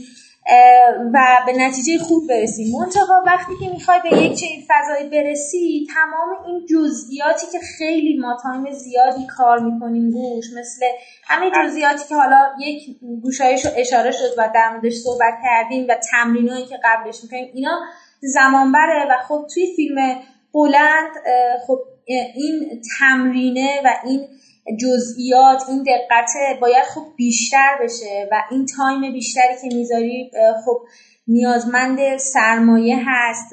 و واقعا من مطمئنم که ما اگه تهیه کننده خوب داشته باشیم که بتونیم با همون وسواسی که الان بدون بودجه در واقع کار کردیم و وقت گذاشتیم و تمام جزئیات رو در آوردیم بتونیم این کار توی سینمای بلندم انجام بدیم اتفاقا فکر می‌کنم خودم احساسم اینه که خیلی به نتیجه های جالبی می‌رسیم. نتیجه هایی که مردم هم دوست دارن و مثلا میرن توی سینما میشینن یک داستان خیلی متفاوتی در مورد یک ماهیگیر می‌بینن. و حالا اصلا همین نسخه بلند زرد خالدار که ما نوشتیم و همون چیزایی که مثلا خودتون گفتین خیلی توش وجود داره و فکر کنین روی بیلبوردها دقیقا پستر یک زنی باشه با یه زرافه و آدما بیان این فیلمو یک فیلم داستانی توی سینما ببینن. به نظرم شدنیه و ما دنبالش هستیم. تلاشمون بر اینه که بتونیم دقیقا به اون نقطه برسیم و فیلم بلندمون رو بسازیم. خیلی هم عالی. یه مقدار هم اگه میشه در مورد این تجربه لوکارنو و پخش آنلاین. اول از همه چی شد که برای لوکارنو اقدام کردید؟ آیا برای جشنواره‌های دیگه هم اقدام کرده بودید و لوکارنو شما رو پذیرفت فقط یا تصمیم مثلا بر لوکارنو قرار گرفت؟ و نمی‌دونم شاید دوست داشته یه مقدارم در مورد اصلا این قصه فضایی که الان پدید اومده جشنواره‌ای که نمی‌دونم شاید دوست داشتین اصلا سفر می‌کردین به لوکارنو و خب حالا فیلم اصلا اونجا می‌دیدید با تماشاگر ولی خب الان دیگه این امکان فعلا تا اطلاع ثانوی نیست. ما هم در جشنواره لندن و جشنواره تورنتو گفتن که شاید حضوری بیان شاید آنلاین بیان دیگه برای اون نیست. حالا ونیز هم من یه مقدار الان شک دارم. پس بفرمایید یه مقدار لوکارنو برای ما بگید و حالا حسی که دارید در مورد که حالا فیلم داره اینجوری نمایش داده میشه در فضایی که فیلم بهش جشنواره که بهش ارسال شده. خب ما قبل لوکارنو کن و برلین هم فرستادیم فیلمو که خب کن اعلام نکرد و برلین هم پذیرفته نشدیم و بعد لوکارنو بود. وقتی هم که در واقع جواب لوکارنو اومد اینطوری بود که خب من خود از یک اتفاقا شرایط روحی خیلی سختم عبور کرده بودم چون دقیقا توی اولین روزایی که کرونا به ایران اومد من به خاطر کرونا پدرم رو از دست دادم. آره و منظورم اینه که خب جهان واقعا تغییر کرده با این اتفاقی که افتاده و یه تأثیری به نظرم رو همه جهان گذاشته حتی همین که نمی‌دونم شاید به خاطر نوع زیست انسان که الان مثلا جهان این شکلی شده. واقعا نمی‌دونم دلیلش آدم نمی‌تونه بفهمه. ولی وقتی که خب محمد رضا بهم خبر داد که ایمیل اومده و ما لوکارنو پذیرفته شدیم من خیلی خوشحال شدم و احساس کردم که مثلا خیلی حس خوبی بود واقعا. چون اصلا توی فضای فیلم نبودم و یکم دور شده بودم و اتفاقا در جواب اینکه به لوکانو بگم که من خیلی دوستم تو جشنواره باشم چون پرسیده بودن امسال جشنواره آنلاینه و آیا شما دوست دارید که فیلماتون به صورت آنلاین پخش بشه؟ و من واقعا ازشون تشکر کردم. گفتم خیلی اتفاق خوبیه که با وجود اینکه الان با وجود تمام این محدودیت ها و همه این تغییرایی که جهان به خودش دیده شما در هر شرایطی که تونستین جشنواره رو برگزار کردین. و احساس می‌کنم واقعا توی این روزاست که آدم می‌فهمه چقدر مثلا هنر و مخصوصا مدیوم سینما می‌تونه نجات دهنده باشه و به آدما کمک کنه که این روزای سخت رو بگذرونن. و خیلی هم خوشحالم که خب فیلم داره به صورت آنلاین برای یک مخاطب بینالمللی نمایش داده میشه و هر کسی از گوشه دنیا میشینه و آنلاین فیلم رو می‌بینه توی این شرایطی که انقدر دنیا به هم ریخته است. خب خیلی دوست داشتم. مثلا لوکانو خیلی جشنواره مورد علاقم بود از قبل. اصلا فیلم سازایی که همیشه توش حضور داشتن و نمی‌دونم اون میدون بزرگی که داره و خیلی کاش می‌شد مثلا امسال می‌رفتم اونجا و مثلا اونجا فیلم می‌دیدم. خب خیلی جشنواره جذابیه واقعا لوکانو. ولی خب اینم که نشده می‌ذارم بر پایه اینکه خب دنیا تغییر کرده. ما هم باید همسو با اون بالاخره پیش بریم. حالا اتفاق خوبی هم که تو جشنواره هست امسال با وجود اینکه آنلاینه اینطوریه که یک سری خب تدابیر مختلف داشتن. مثلا بخش یک بخشی داشتن که بخش افتر تومارو که در واقع چون جشنواره برگزار نشد اومدن هزینه ای که حالا بودجه که جشنواره داره رو به فیلمسازای مثل میشل گومز و لورسیا مارتل و لابدیاز و اینا دادن که اینا پروژه هاشون که تحت تاثیر کرونا تعطیل شده در واقع سرمایه بهشون داده شد که بتونن دوباره روی فیلم های بلندشون کار کنن. یک بخش دیگه ای داره که هر کدوم از این فیلمسازا یک فیلمیو که توی لوکارنو بوده از قبل و روشون تاثیر گذاشته رو انتخاب کردن که اون فیلم ها هم در واقع به صورت آنلاین روی سایت لوکارنو هست و همه می‌تونن برن ببینن. از طرف دیگه هم خب همین بخش اصلی فیلم کوتاهه که در واقع فیلم های بین که فکر کنم سری یکی فیلم باشه اینا هم به صورت آنلاین روی سایت هست همه می‌تونن ببینن. و یک بخش دیگه هم که اوپن دور که اوپن دور در واقع اکران نداره اونجا چون مثلا فیلم های ما سه تا اکران حضوری هم اونجا داره. اوپن دور اکران نداره فقط آنلاینه. که فیلم بلند هست فیلم کوتاه هم توش هستش. یه سری هم گفتگوها و کارگاه هایی که سالهای پیش در واقع اتفاق افتاده و ضبط کردن. مثلا گفتگوهای سالهای گذشتهشون با گودا رو روی سایت گذاشتن به صورت آنلاین و همه می‌تونن برن مثلا این گفتگوهایی که سالهای قبل بوده و کارگاه و ورکشاپ ها رو نگاه کنن. از از طرفی هم برای فیلم کوتاه بخش پارادومانی اومدن مثلا یه گروه های کوچیکی تشکیل دادن که ما با فیلم سازا یا تهیه کننده هایی که از سینمای بلند هستن در واقع یه گفتگوی حدودا یک ساعت و نیمه اینطورا داشتیم و در مورد فیلمامون حرف زدیم. و یه تجربه مثل همون چیزی که قرار بود بریم اونجا داشته باشیم و به صورت آنلاین تجربه کردیم. و خب من هر روز اینطوری که میشینم فیلم ها رو می‌بینم و بعد به کارگردانا ایمیل می‌زنم یا توی فضای مجازی باشون دوست میشم و سعی می‌کنم که این ارتباط رو از دور حفظ کنم و در واقع به صورت آنلاین توی فضای جشنواره باشم.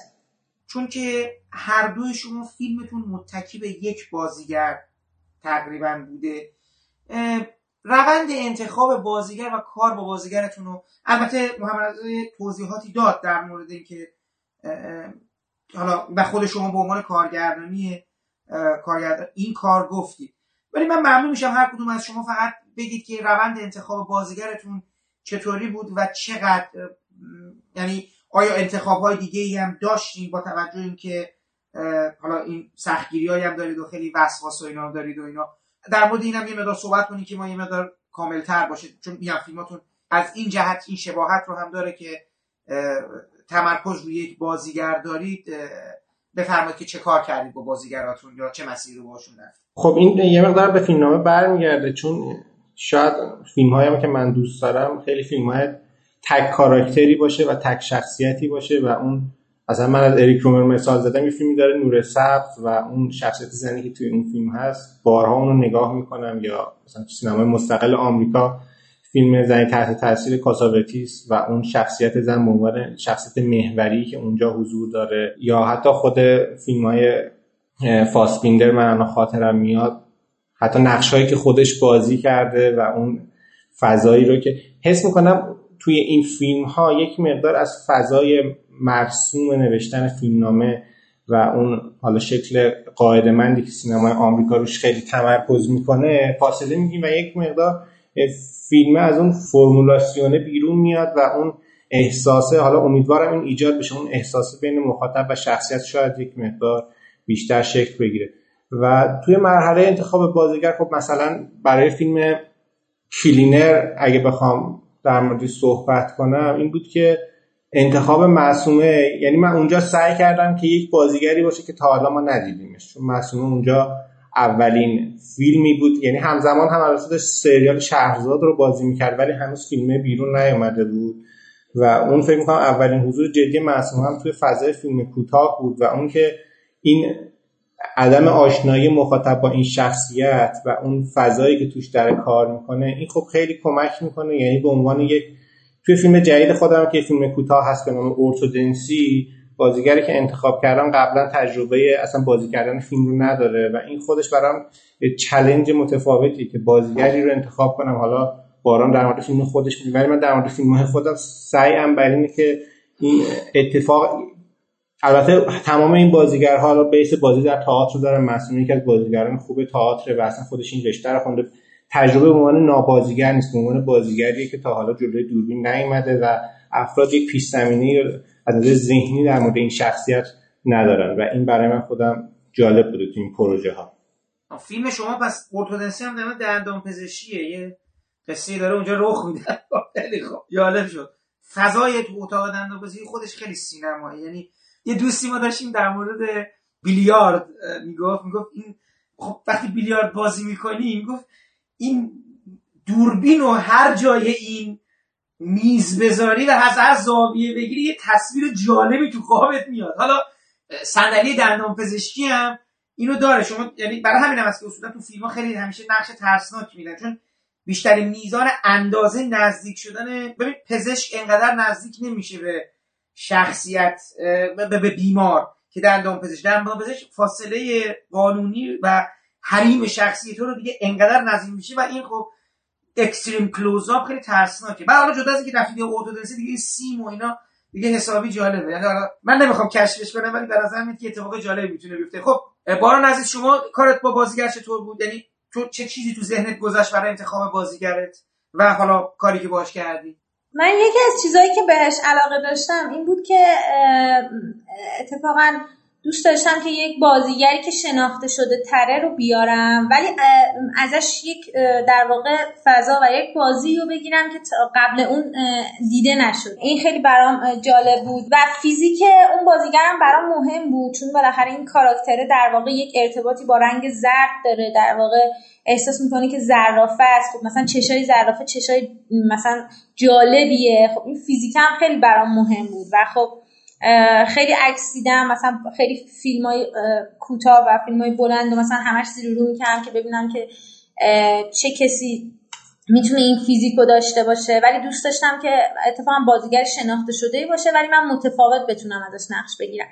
و خب احساسی هم که شادی اون واقعا فیزیکی رو داره که من می‌تونم باش کار کنم. و خب توی قراری که با هم داشتیم و روندی که در مورد کاراکتر صحبت کردیم. خیلی بیشتر مطمئن شدم در مورد این انتخابم. یه خاطره جالب که شادی اتفاقا در مورد خودش تعریف کرد برای اینکه بتونه با نقش ارتباط بگیره این بود که می‌گفت من وقتی کودک بودم به خاطر شغل پدرش که پزشکه در واقع توی یک منطقه زندگی می‌کردن که همه اونجا مثلا رنگ پوستشون سیاه بوده و شادی خب یک دختری بوده که خب مثلا موهای زردتری داشته رنگ پوستی سفید داشته و میگم من اونجا به شدت از لحاظ اینکه با همه این آدما فرق دارم تنها بودم. در واقع هم مورد توجه بودم و هم به خاطر فیزیک متفاوتم خیلی تنها بودم. و خب این لحظات رو با هم پیدا می‌کردیم و خیلی توی اون مرحله که حالا بازخانی در واقع فیلمنامه رو میخوندیم و حرف می‌زدیم من بودم محمد رضا بود و شادی بود خیلی به فضاهای خوبی تونستیم برسیم تو گفتگومون برای اینکه این کاراکتر کیه چه احساسایی داره و روند خیلی خلاقی بود. خب تو تمرینایی هم داشتیم توی محیطمون و توی اون فضایی که بود مثلا. ولی احساس می‌کنم اون بازی اصلی که واقعا شادی داشت و همون روزای فیلم برداری بهش رسیدیم. یعنی دقیقا وقتی که توی اون لباسه قرار گرفت دقیقا وقتی که گیریمش کامل شد توی اون محیط قرار گرفت.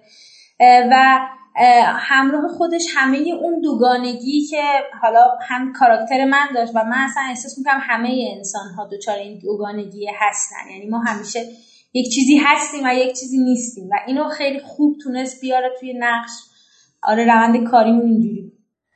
من یه سوال آخری هم داشتم ازتون. خب شما الان داریم با هم دیگه همکاری می‌کنین. من می‌خوام ببینم که هر کدومتون بگین از اون یکی چی یاد گرفته یا چه تأثیری داشته تو فیلم اون یکی. یعنی باعث شده که چه چیزی تو اون فیلم اون یه نفر به واسطه حضور اون یکی تغییر کنه. چقدر ایده اولیه که مثلا باران تو ذهنش داشته محمد رضا باعث تغییرش شده و چقدر تو کلینر تو تاثیر گذاشتی رو چیزی که داشت اتفاق میافتاد؟ خب این ارتباطی که ما داشتیم واقعا من فکر می‌کنم بعضی وقتا حالت یک آینه ای داره که ما در برابر هم قرار می‌گیریم و ایده هامون رو با هم میسنجیم و در موردش با هم فکر می‌کنیم.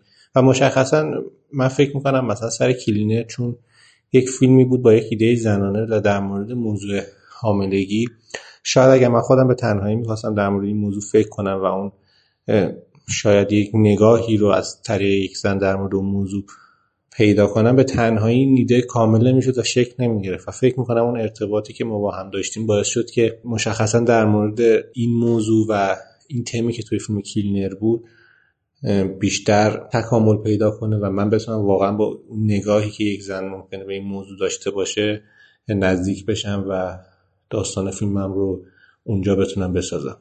خب فکر می‌کنم من نتونم به طور مشخص بگم که دقیقا چه چیزی به خاطر که این همکاریه و این ارتباط انقدر جزئیات زیادی داره و دائما این تاثیری که ما داریم روی هم می‌ذاریم و این تعاملی که بین ذهنمون وجود داره دائما در جریانه. ولی خب همین خیلی جالبه که وقتی که ما با هم گفتگو می‌کنیم با هم مخالفت می‌کنیم می‌تونیم هر موضوع و هر ایده یا هر فضایی که بهش می‌رسیم و از یک دیدگاه دیگه هم ببینیم و خیلی ذهنمون تک بودی نباشه. و فکر می‌کنم مشخصا توی زرد خالدار چیزی که برای من خیلی جالب بود این بود که از یه جایی به بعد محمد رضا من گفتش که تو سعی کن که این کاراکتر و این فضای فیلم رو در واقع نزدیک کنی به چیزی که خود تجربه کردی تجربه های زیستی که داشتی و این تاثیر مثبتی گذاشت که من تونستم از اون کاراکتری که خب در واقع نوشته شده بود ولی سن زیادی داشت و یک مدل دیگه بود به کاراکتری که الان وجود داره خیلی بهتر برسم. و هر دوی شما می‌تونیم بگیم که خیلی آدم فرمالیستی هم هستیم حالا اون جنس سینما رو فکر می‌کنید علاقه دارید؟ آیا از چیزی مثل شبیه تاتی برای هر دو تای شما جالبه؟ می‌خوام مثلا شما هر خودتون فرمالیست می‌دونید کلا؟ خب من خیلی هیچ وقت خودم رو در قالب یک چیز قرار نمیدم چون خودش محدودیت میاره و اگر بخوام خودم رو زیر مجموعه یک سبک هنری بدونم. اما من فکر می‌کنم که در سینما و در خیلی از زمینه های دیگه هنری. برای خود من علاقه شخصی خود من اینه که و انتخاب من اینه که مضمون و محتوا در نهایت از داخل فرم ساخته میشه. یعنی ما با ساخته شدن فضای فرم یک اثر بعد از مواجهه با اون اثر بتونیم از درون اون فرم محتوا رو بیرون بیاریم و برای خودمون اون محتوا رو درک بکنیم. و این چیزیه که تا به حال سعی شده که من انجام بدم و فکر کنم تو کارهای بعدیمون هم این ادامه داشته باشه. و نگاه هم همیشه اینه که در درجه اول با ساخت فرم می‌تونیم به نقطه‌ای برسیم که اون محتوا هم در اون قالب و ساختار فضای خودش رو و بیان خودش رو پیدا بکنه. ببینید من احساس می‌کنم که واقعا همیشه جهان اطراف هر آن چیزی که من می‌دیدم و برداشت می‌کردم از جهان اطراف برای من خیلی مهم بوده. اینکه وقتی که توی اتاقم نشستم روبروم دارم چه تصویری رو می‌بینم چه خطوطی چه نقاطی و همه یه تصاویری که دائما از دنیای اطرافم دریافت می‌کردم. حالا حتی میشه گفتش که نه تنها تصاویر بلکه فرم کلی که جهان به من ارائه می‌داده توی تمام لحظات برام قابل اهمیت بوده. و فکر می‌کنم اگه از این نگاه بخوام بهش نگاه کنم شاید آره. چون ممکنه حتی به یک قاب و یک تصویری نگاه کنم و احساس کنم که الان اینجا یک خطی اضافه است یا یک نقطه اضافه است. حتی توی روزمرگی های خیلی عادی این برام وجود داره که همش می‌خوام به اون در واقع فرم مورد نظری که در ذهنم می‌رسه به اون چیزی که واقعا مورد تایید برسم. از یک نگاه دیگه هم می‌تونم بگم که خب واقعا هر آن چیزی که ما دریافت می‌کنیم حتی توی فیلم ها نقاشی ها و هر چیزی که جهان اطرافمون ما دریافت می‌کنیم واقعا وابسته به فرم هست. حالا این فرم در هر اثری و در هر فضایی متفاوته ولی هر اتمسفری دارای فرم مشخص خودش هستش و اونو به تو انتقال میده. پس فکر می‌کنم کلا یک مسئله پرارزشی هموار در ذهنم بوده.